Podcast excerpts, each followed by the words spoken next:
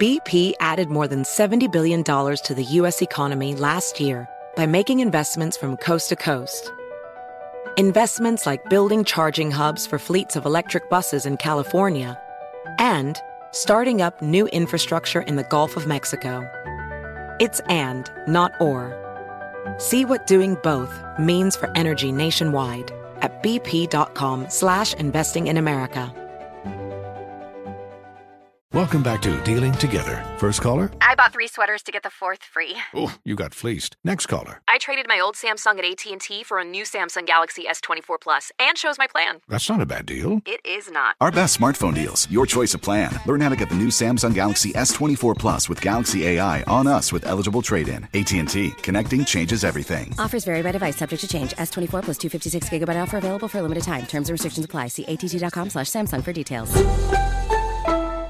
Had enough of those supplements that leave you feeling nothing? Symbiotica is your solution to great-tasting, all-natural supplements that actually work. Crafted with premium plant-based ingredients, their products have no seed oils, fillers, or artificial nonsense. It's just pure goodness in every pouch. Try them out and actually feel the difference today. Visit Symbiotica.com and use code IHEART for 15% off plus free shipping on your subscription order. Again, that's 15% off plus free shipping on your subscription order. Go to Symbiotica.com. That's Symbiotica.com.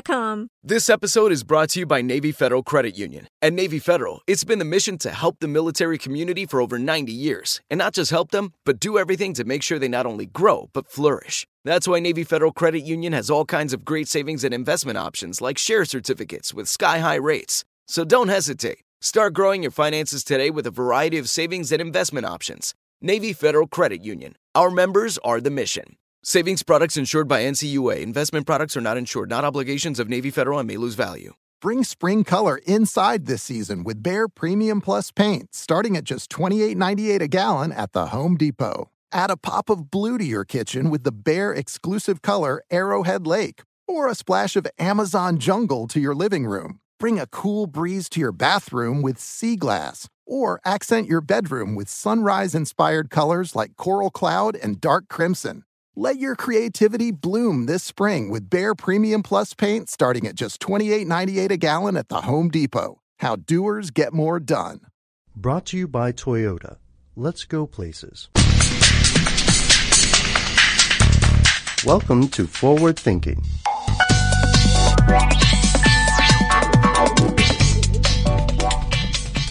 Welcome, everyone, to Forward Thinking, the podcast where we think about the future. I'm Jonathan Strickland. I'm Lauren Vogelbaum. And I'm Joe McCormick. And today we wanted to talk about the evolution of speech recognition software and hardware, and to talk about how did we get to where we are and where are we going from here?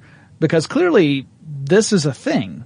I mean, we're seeing speech recognition in lots of different devices and including computers, mobile devices. I know that my phone allows me to talk to it and ask questions, and occasionally I get the correct response. I also have programs that will create an automatic transcript of voicemails. So how did we get to this point? How did we get to a time where computers can, at least on the surface level, appear to understand speech? And to really understand this, we have to go back a ways.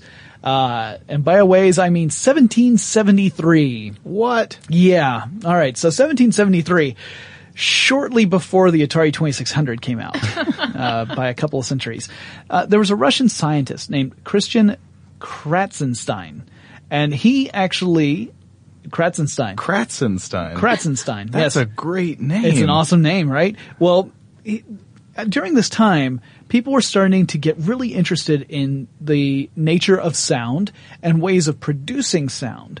And Kratzenstein actually created something very interesting. He created a machine that was capable of producing vowel-like sounds using organ pipes and resonance tubes. Oh, wow. Huh. Whoa. So totally synthetic. Totally synthetic. And in this case, we're talking about a machine producing sounds, not a machine taking in sounds and analyzing them in any way. Exactly. Right. This is a machine, but the history of speech recognition is also a history of designing machines that talk back to us. They don't just listen to what we have to say, but they can communicate back to us. Mm-hmm. So this is sort of one of those earliest versions of that. And he wasn't alone. In 1791, Wolfgang von Kempelen in Vienna, he built the acoustic mechanical speech machine. We're two for two. Yeah.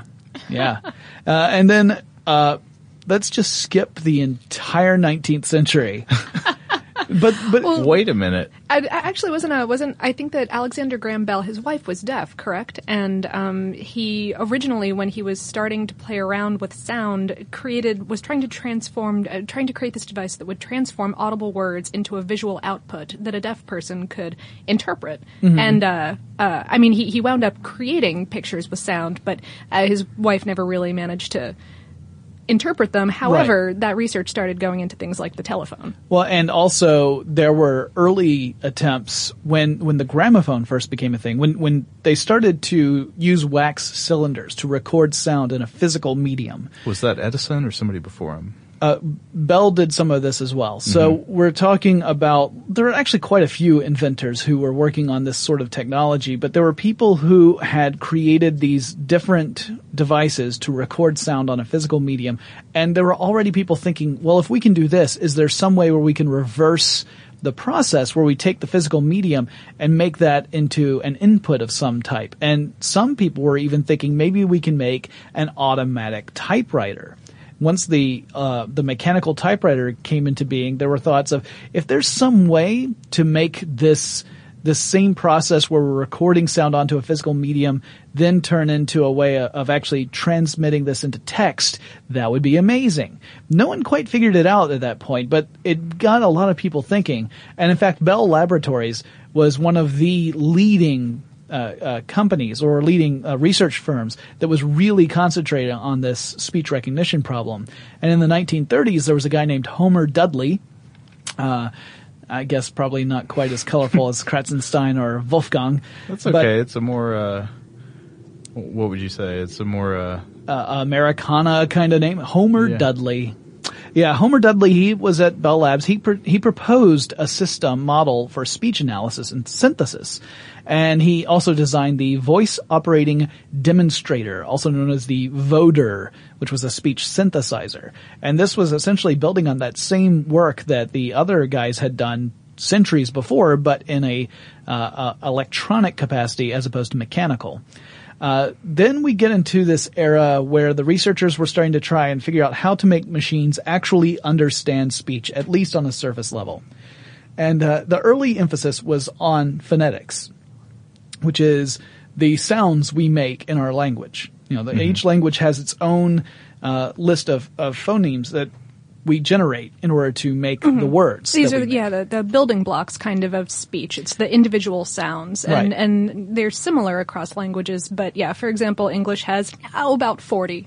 Linguists are actually kind of in a disagreement about the exact number. It all depends on where you are. Like in the South, we produce sounds in the South. Like we can make a one-syllable word into at least 3 or 4 syllables, y'all. So we have the ability to insert sounds where no sound was before. Which is why things like Hooked on Phonics does not necessarily work as well as advertised. Not necessarily, unless you create a regionalized version, in which case that would be interesting. But you've got to understand how hard this is for computers to hear, right? So we're used to it. I mean, we talk to people all the time, but just think about when you're on the phone and say somebody is reading something to you, like spelling out a word or something, and you, oh, did you say P or B? Mm-hmm. Did you say P? I could, that's why you need the Yankee Hotel Foxtrot kind of stuff. So when you, it's so easy for computers to mess this up. Well, yeah, and beyond that, even if you are enunciating clearly, the speed at which you say a word can completely make a computer misunderstand you. Absolutely. Right? Because if you've programmed the computer program in such a way, you've built the computer program in such a way that it analyzes a word based on a sequence of sounds, and it expects each part of that sequence to be a certain length. If you pronounce that word at a different speed than someone else, then the computer might have trouble figuring out that the two versions of that was the same word. And right. this can vary within an individual speech. I could say the same word twice in one paragraph, and the way I say it each time might be different enough to cause problems, right? So these are non-trivial problems. And in these early days, they were mostly focused on just trying to figure out how to teach a computer to recognize those basic sounds. In 1952, Bell Labs introduced the Audrey system, and that could recognize spoken digits, which made it a little easier because you eliminate everything that's not a digit. Right, you're just going through a series of what, 10, 20 probably words? It was probably only 9 actually, because you usually would do one at a time. 9, 0, maybe 10 if you include 0 there as well. I mean, you might not. It all depends. Had they discovered the number 0 in the 1950s? They did, but they lost it for a while. Oh, yeah. So, but I think by 1952 they refound it. The Mayans had it at least. Yeah. There was 2013. Everybody. We had to have it. I mean. Yeah, Bell Labs ended up having this Audrey system, and by limiting it to just digits, it meant that they could work very hard on a drastically simplified version of speech recognition, because again, you just throw out anything that's not a digit, and it means the computer can concentrate on which digit did that sound like the most, based upon the phonemes that are needed to say whatever that digit is. In 1962, so this is a decade later, IBM demonstrated the shoebox machine at the World's Fair, and it could understand 16 words spoken in English. Another good point is that speech recognition, some of these systems are language specific. It's not that it can adapt to any language. It is It's programmed specifically for a certain one, right? Exactly. So again, if the phonemes that we produce here are different from ones in, say, China, then it's not going to give you whatever it produces is not going to be the response that someone who's speaking Chinese would want, right? So generally in the 1960s, Japanese labs began to work on vowel recognition phonemes, and they also did some early work in continuous speech recognition. Now, this is important because, again, those early speech recognition programs, even when they got to the point where they could recognize full words, you had to put long pauses between each word, or else it never would know what you were saying. And unless you're William Shatner, that's not really a natural way of speaking. So. Or Christopher Walken. Yeah, either way. Also in the 60s, Fry and Deans, two researchers at the University College in England, designed a phoneme recognizer that could recognize 4 vowel sounds and 9 consonant sounds. And they used statistical data on phoneme sequences found in English to help the system recognize more words than it normally would. And this is kind of interesting. What you do is you say, all right, there are a certain limited number of sounds typically found in the spoken English language. But those sounds are not, it's not that those are completely interchangeable and that you're going to find every single combination of those sounds in an English word. There are certain sounds that are rarely, if ever, going to go together. So if you start to take those sounds out and then concentrate on the words that do use the sounds that are left, you have reduced the number of possibilities and thus made the system more efficient and reliable. So now are we starting to get into an era, what you're talking about here, where the machines are doing some analysis to figure out what the language means? Right. Well, really to figure out not what it means. Even just to figure out what the word is. Exactly. Yes. That's what I meant. To interpret the sounds into words. It's not just drawing on things that have been directly programmed into it, the hard-coded kind of understanding, but it's using statistical analysis. Yes, and I mean, clearly this would be important if you're talking about any sort of dictation software, right? Because with dictation software, to program every single word in the English language into a vocabulary for this program and to do every variation of the pronunciation of that word would be that'd be a lot of work. Yeah. So if you can create a system that can analyze the phonemes and then based upon the certain statistical analysis, figure out or make a best guess at what that word is, you've fixed a lot of the problems. And in fact, best guess becomes really important in just a few decades. So 1971, oh, wait, I'm sorry. Let me back up. Late 60s, early 70s, researchers start to look into non-uniform timescale approaches to speech recognition, which is what I was talking about earlier, the fact that not everyone speaks the same words at the same speed or uses the same emphasis. So you have to figure out a way of analyzing that and accounting for that. And it's called dynamic time warping, which is not a jump to the left and a step to the right. I'm disappointed, Jonathan. Yeah, I'm sorry. Sounds dynamic to me. Yeah, well, you know, I'll take you to a movie on Friday. 1971, the United States Department of Defense Advanced Research Project Agency, also known as DARPA, initiates a program called Speech Understanding Research, or SUR. And that funded several projects, including one by Carnegie Mellon University called Harpy, which is just charming. But yes, there's a speech understanding system which could understand 1,011 words, which I said was about the same as a vocabulary of a 3-year-old.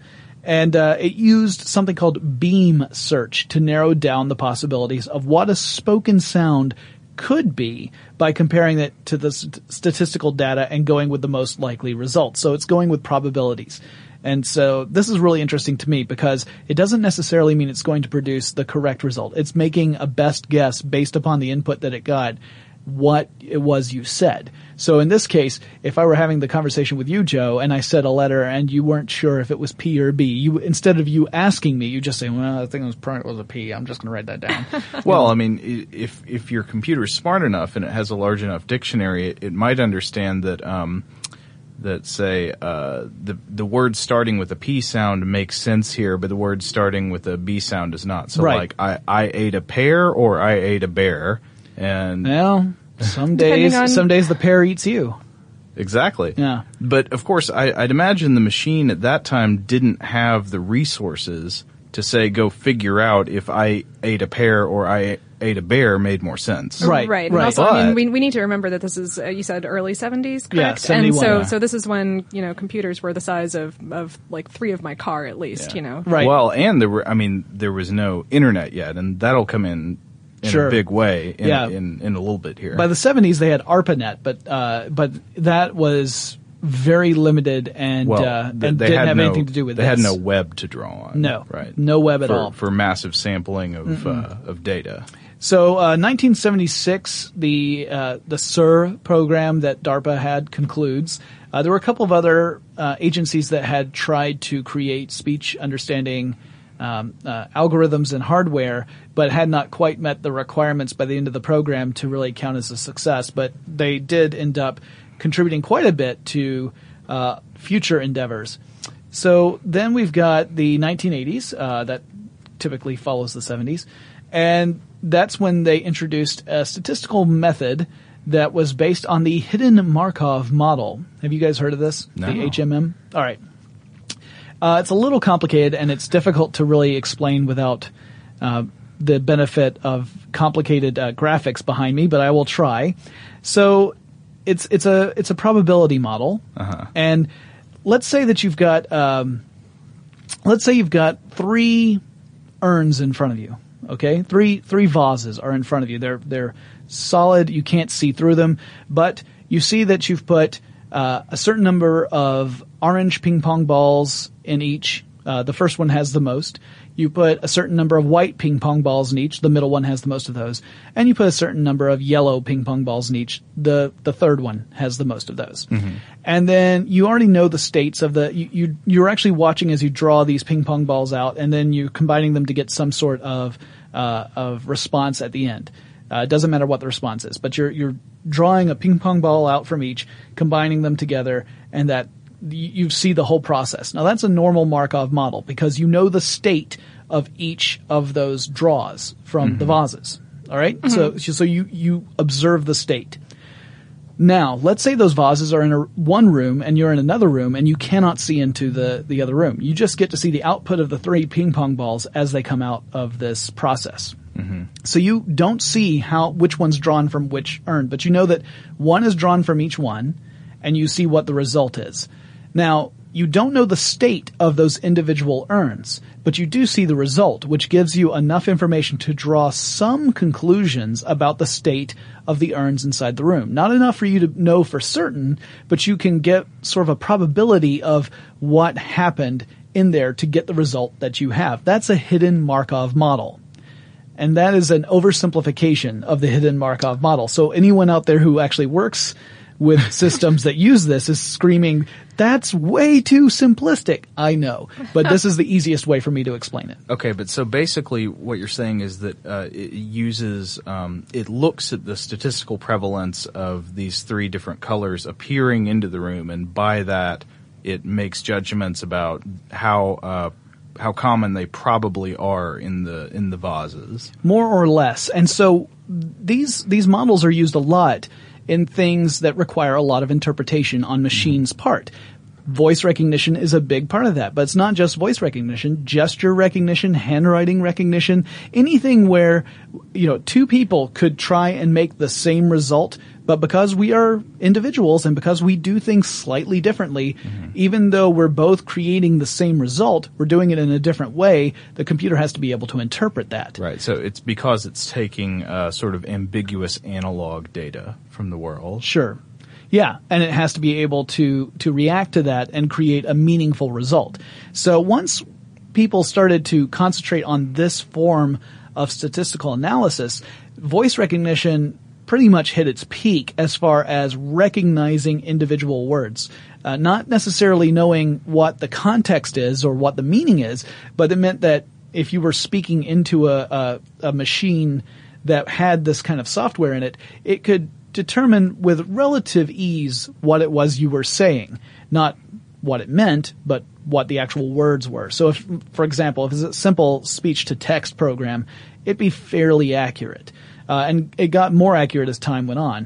In 1982, that's when a certain Ray Kurzweil got involved. Our old friend. Kurzweil's a well-known futurist. One of those evangelists for the oncoming singularity, a fellow who I think is hoping to achieve immortality through technology in some method or another. Personally, yes, yeah. Definitely. So he created in 1982 the Kurzweil Applied Intelligence division, or company really, and it was all about creating computer-based speech recognition. And in 1987, it introduced a commercial speech recognition system. And Kurzweil was really applying his expertise in two areas, computer science and pattern recognition. He was really interested in the way that computers can identify patterns and respond to them. And speech was certainly part of that. So he applied that knowledge and that expertise and really made some big contributions in the speech recognition field. Skipping over to the 1990s, I mean, essentially we're having this field evolve over time. But in the 90s, we started seeing the development of real speech-enabled applications. So this is when we started getting those telephone systems where you would call in and get an automated response saying, say or press 1, which is, again, going all the way back to the Audrey system in 1952 that Bell Labs did. Yeah, so you've only got 10 responses, and so it just has to figure out which one. Right. And then eventually it would get to things like, you know, say yes, or like, I can help you with that. Or, what is your problem? Please use a keyword. Yeah. Not that keyword. Right. I'm sorry. I don't understand. Can you restate that? Yeah. So by 2010, we get Google's English voice search system, which incorporates around 230 billion words from actual user queries. Wow. Have y'all tried this thing? Oh yeah, I use it all the time. I do because I've got an Android phone, so I actually do use voice search all the time. Sometimes I think it's really hilarious how accurate it is. Like, you know, it shouldn't recognize that term, but it does. I use it mostly for navigation purposes. So I'll pull up a map application, and it's a Google one. So then I, hit speak destination, and I can say an address, or I can say a business name, or if I have someone in my contact list, I can say their name, and it pulls up the information, which leads us kind of into a second part of this speech recognition discussion. We've got the idea that speech and search are really tightly connected, actually, to the point where advances in one field often mean that the other field benefits as a result. But now we're talking about not just recognizing words, but pulling some sort of meaning from them. Right. Well, what is the goal of input, of an interface that takes input from a human and turns it into data? I mean, I don't know what y'all would say. I would argue that the ultimate goal of an input interface is to become invisible, to make things as easy and as natural and as intuitive for you as it possibly could be, so that you don't even recognize the tools you're using. Right, right. To give the computer the ability to answer your questions almost before you ask them. Exactly. And right now, you know, we're still using tools that we have to learn how to use, right? Sure. So when you want to talk to the voice recognition program on your smartphone, you do have to be aware that it's only going to be listening to certain keywords, right? You have to give it keywords and sort of specific commands that it can understand in order for it to help you. Sure. And in that sense, it's kind of like a program where, you know, you have a certain number of buttons you can click on or commands you can enter on a command line that are chosen from a list of pre-selected commands, but you're just doing it with your voice. Right. Anything outside of that would just be interpreted as an error. Sure, yeah, exactly. You can say open and close, but if you say French fries, it goes quoi? Yeah. So let's say you had this and you were looking for something on Google, right? You're looking at Google Maps and you're using your voice. You could probably say French fries, though, right? Oh, sure. You could say, like, French fries near my house. Well, even there, it might be able to understand those keywords, sure, right? You've given it something that it knows how to work with. But what if you've got a problem like, oh, I'm trying to remember this meal I had that was real good in town, and I don't know, and you're kind of describing it, but you know, it can't do anything with that. Right. You'd have to talk to a person at that point. Either that or you would have to have every single restaurant give every single possible explanation of what its meals would be like. Exactly. Yeah. But so this leads me to a question about the future of voice and speech recognition. And here's a question. Why do we call tech support? I mean, because my most computer people stopped working. Most people have called tech support at some point, but I will venture that almost any problem that can be solved by tech support, there's already a written out solution to the exact problem you have somewhere online. Sure. Oh, sure. All right. Somebody has already solved this problem, and they've probably typed up instructions on how to fix it. Right. And they may even be easy to follow instructions, but the challenge there is, for the person who's experiencing the problem, how do they frame their problem in such a way that they get the right response? How do they connect the problem they're experiencing to the solution that exists somewhere out there if they don't know what the correct keywords are, if they don't know what the problem is itself? They're just going, my screen won't turn on. Exactly. And that's why we call tech support. I think you call tech support because you need something that can process natural language, which is right now a person. Yeah. Right. A person can listen to you describe your problem in whatever terms you come up with, can take that information, get the gist of it, and connect that to a piece of knowledge. Right. And then in return, that person can respond with language that the person who called in for tech support can understand. So, for instance, if I'm experiencing a problem and I call up Joe, and Joe tells me how to fix it, but I don't understand his explanation, I can say, I'm sorry, I just don't get that. Joe can actually then take the time to reframe what it was he said in a way that my puny brain can comprehend. Right. And then I can turn off my computer and turn it back on again, and it suddenly works. So, yeah, it totally works both ways. I mean, but it's so especially important in identifying what the problem is to begin with, because a lot of times we just don't know the right way to explain it to a computer in terms of commands and keywords. And so I think this is sort of the future of where voice recognition is going from here, and there are a couple of things we need to explore about voice and speech recognition. One of them is, how does the computer understand whole speech, like sentences that you're speaking to it as opposed to just little words at a time. Right. And make sense of those in a grammatical way. Mm-hmm. And actually make sense of them instead of picking up on those keywords, because right now the technology doesn't know what you're saying. Exactly. Right. Mm-hmm. So. Yeah. Well, I mean, and in our way, it will probably never know what you're saying. Oh, Kurzweil's going to be so mad with you. Yeah. We can have a debate. Will computers achieve consciousness? Will the Terminator learn to love?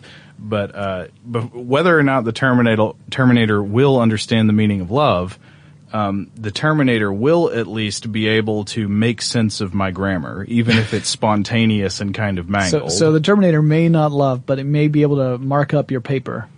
Yeah. It may be able to help me figure out what restaurant I went to when I was in town last year just by me describing some dish. Well, if the Terminator doesn't love you, I don't see it taking the opportunity to actually help you with that problem. And I'd like to put in that I do not want the Terminator to be my English teacher ever. Thanks. I'm pretty sure I had the Terminator as my English teacher. Oh, you failed English? Yeah. So before we offend all of our Austrian listeners. Sorry. I want to introduce a possible way of viewing the progress of our input through voice, and that's a way of looking at the computer helper as something that's got an obedient orientation versus a sympathetic orientation. All right, and what do you mean by that? And so I would say that right now computers have an obedient orientation, meaning they solve directly problems that you give them. Right, they do what you tell them to do, and that's it. Yeah, right. And when they're not doing that, it's because you haven't told them how to do it correctly. Exactly. Right. Yeah. And so you enter a command, and it follows the command exactly. It performs the calculation. It searches for the search term, however it goes like that. Now, what makes that person on tech support different? That person has a sympathetic orientation as opposed to an obedient orientation. What that person does is listens to your whole problem, gets the gist of it, figures out what's important, and then helps you solve it. Right. They see the end. Mm-hmm. They see not just each of the individual commands you're giving, but they understand what you're trying to do overall. Right. And we're already making some pretty big strides in natural language recognition. For instance, IBM's Watson, which was famous for going on Jeopardy up against two former Jeopardy champions and beating them. And winning, yeah. In a game of Jeopardy.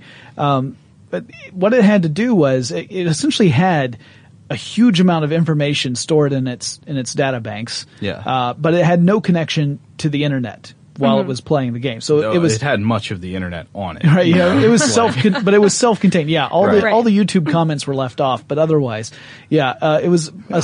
Why didn't it need those? You know? You've heard the story about what happened when it learned Urban Dictionary, right? Yeah, they taught it Urban Dictionary, and then they basically had to nuke Urban Dictionary from orbit from its databanks because it started cursing. Mouthing off. It started mouthing off at people. It's true. Yeah. That's completely true. Wonderful. Okay, so I understand why it doesn't need YouTube comments. Right. Or turn Watson into a vicious sociopath. Yes. Just, yeah. Which, Alex Trebek, I will kill you. It was essentially becoming the Sean Connery from the Saturday Night Live skits. Exactly. Yeah. No. So anyway, it was closed off. So it didn't have an outside. It didn't have an outlet to go out and do a search on the internet for anything. So when a Jeopardy clue came up, it had to analyze the clue, go through its database, and then determine which bits of information were most likely to be the relevant ones to answer or to form the question in the case of Jeopardy for that clue. And the way it did this was that it would assign probabilities to answers based upon parsing out the clue.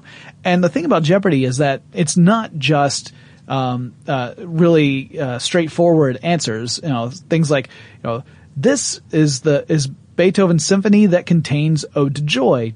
What is the Ninth Symphony? It's not. Mm-hmm. There's wordplay in there. Right, exactly. There are puns, like cute little, and humor, and yeah. So they had to create programs that could parse that language and determine what is the underlying meaning of this phrase, not just not just using those words as search terms. Because if it did that, it never would have won. Right. It had to figure out the relevance. And so what it would do is it would pull up all these different answers and assign that probabilities for being the correct one. And if the probability was higher than a threshold, and I can't remember what the threshold was, like 70 or 80% or whatever, but if it was higher than that threshold, then and only then would Watson guess. And guess. Yeah. Mm-hmm. Otherwise, Watson would be quiet and allow one of the other two people to answer, which is really interesting to me because it's a step towards that natural language recognition. The idea that it's not just looking at the words as search terms, but as these are units of meaning. Mm-hmm. They have meaning, and therefore you need to find the data that corresponds with that meaning, and that is incredible. Well, it was searching for, if I'm correct, it had something to do with keywords would be searched based on when they were in proximity to other important terms, right? As far as I can understand it, yes. Okay. But I mean, it gets really pretty complex, and then beyond that, we're starting to see Watson being used in medical facilities. Oh, yeah. They're using it to describe what's wrong, Kind of a diagnostic, although a lot of doctors will tell you that while it's a useful tool, it's certainly not a replacement for a doctor because so many cases two people with the exact same condition can come in and present different symptoms and even explain the same symptoms in very different terms, and so it becomes increasingly difficult for a machine to be able to interpret that and come up with the right response, as opposed to a doctor who has that experience and has the ability to be much more dynamic and even proactive in asking the right questions to get the right information. Well, also, I mean, a doctor, much like the tech support person is, though with much higher stakes, obviously, is able to identify what's important. Mm-hmm. I mean, most of the time when you come describing a problem, you're giving too much information. All the time. You're giving all this information, and a huge amount of it is probably not actually relevant to what's really the problem. And that's when the human who's experienced this before knows what to zero in on. Computers have more trouble with that, right? Like, they have a hard time figuring out what's important when you've given it a list of terms. Sure. Yeah. No, without giving it some form of a way of recognizing context and way of recognizing the importance of particular words and particular phrases. I mean, it's just how does a computer determine that the third word in a sentence is more or less important than the fifth word? Right. It's all statistical probability, and at a certain point you're going to plateau on that because the more input that you give to these kinds of programs, they'll analyze it, and it gets really accurate and then kind of stops getting more accurate. Yeah, in fact, that's been a real issue with voice recognition in general. And a very interesting thing that I think maybe it's interesting to me because Kurzweil worked on voice recognition, and I know the man must be aware that the technology increased at a pretty rapid pace, but then began to plateau off, really it even began to plateau off in the 80s. We made improvements and we learned how to use the technology we had created better in better ways, but it's not like the advances we made are exponentially better than the previous generations. So in a way, the curve is starting to plateau off and level off. We're still making advancements, but not at an accelerated rate. Whereas with Moore's Law, every 2 years, essentially, we're seeing computers get twice as powerful. And so I think that makes some futuristic predictions less likely because we recognize not all elements of technology accelerate at this same rate. Right. Mm-hmm. Yeah, I think for the future of speech recognition, natural language processing is key. Mm-hmm. And natural language processing, Watson seems amazing, but compared to what's probably going to come in the future, Watson is actually very primitive, right? And also we got to keep in mind that right now, even though Watson did do this amazing thing by beating humans at their own game, it had thousands of processors and tens of thousands of cores. So you're talking about an incredibly powerful, energy-hungry machine that was able to do something that a human can do. Right. Well, that a tiny little meat thing can just. It was able to do what the tech support operator can do, and ultimately, I think that's the end game here.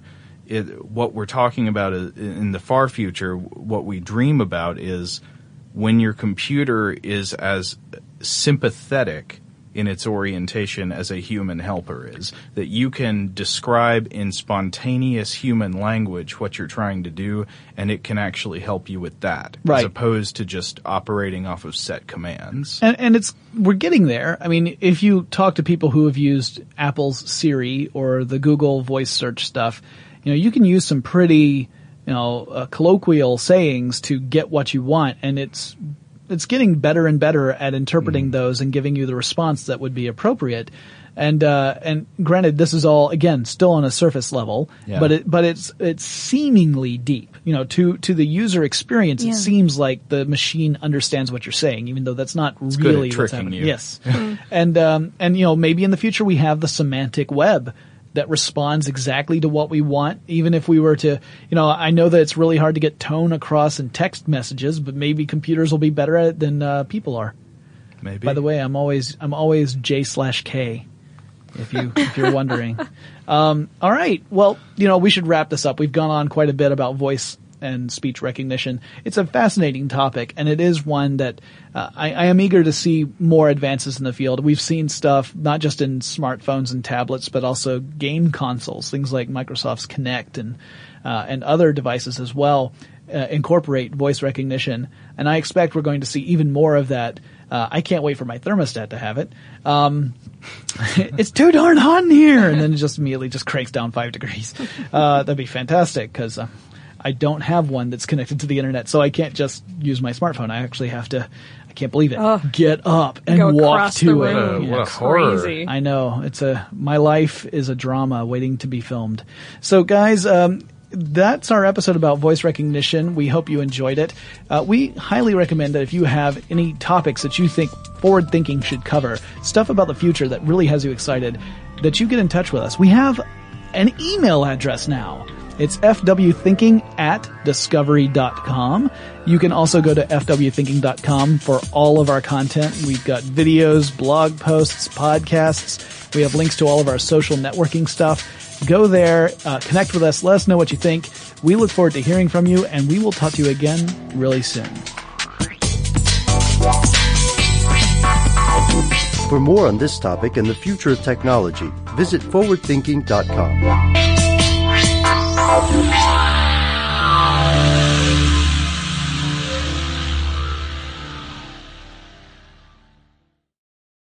Brought to you by Toyota. Let's go places. Does money stress you out? Let Facet flip your financial chaos into clarity. Finding Facet immediately put us at ease. Facet's innovative approach to financial planning ensures your money works as hard as you do, enabling members to experience the joys of having your finances in order. That makes us Facet for life now, I guess. Visit Facet.com, F-A-C-E-T.com to learn more. This ad is sponsored by Facet. Facet Wealth is an SEC-registered investment advisor. This is not an offer to buy or sell securities, nor is it investment, legal, or tax advice. These testimonials are from current Facet members who are not compensated. All opinions are their own and not a guarantee of a similar outcome.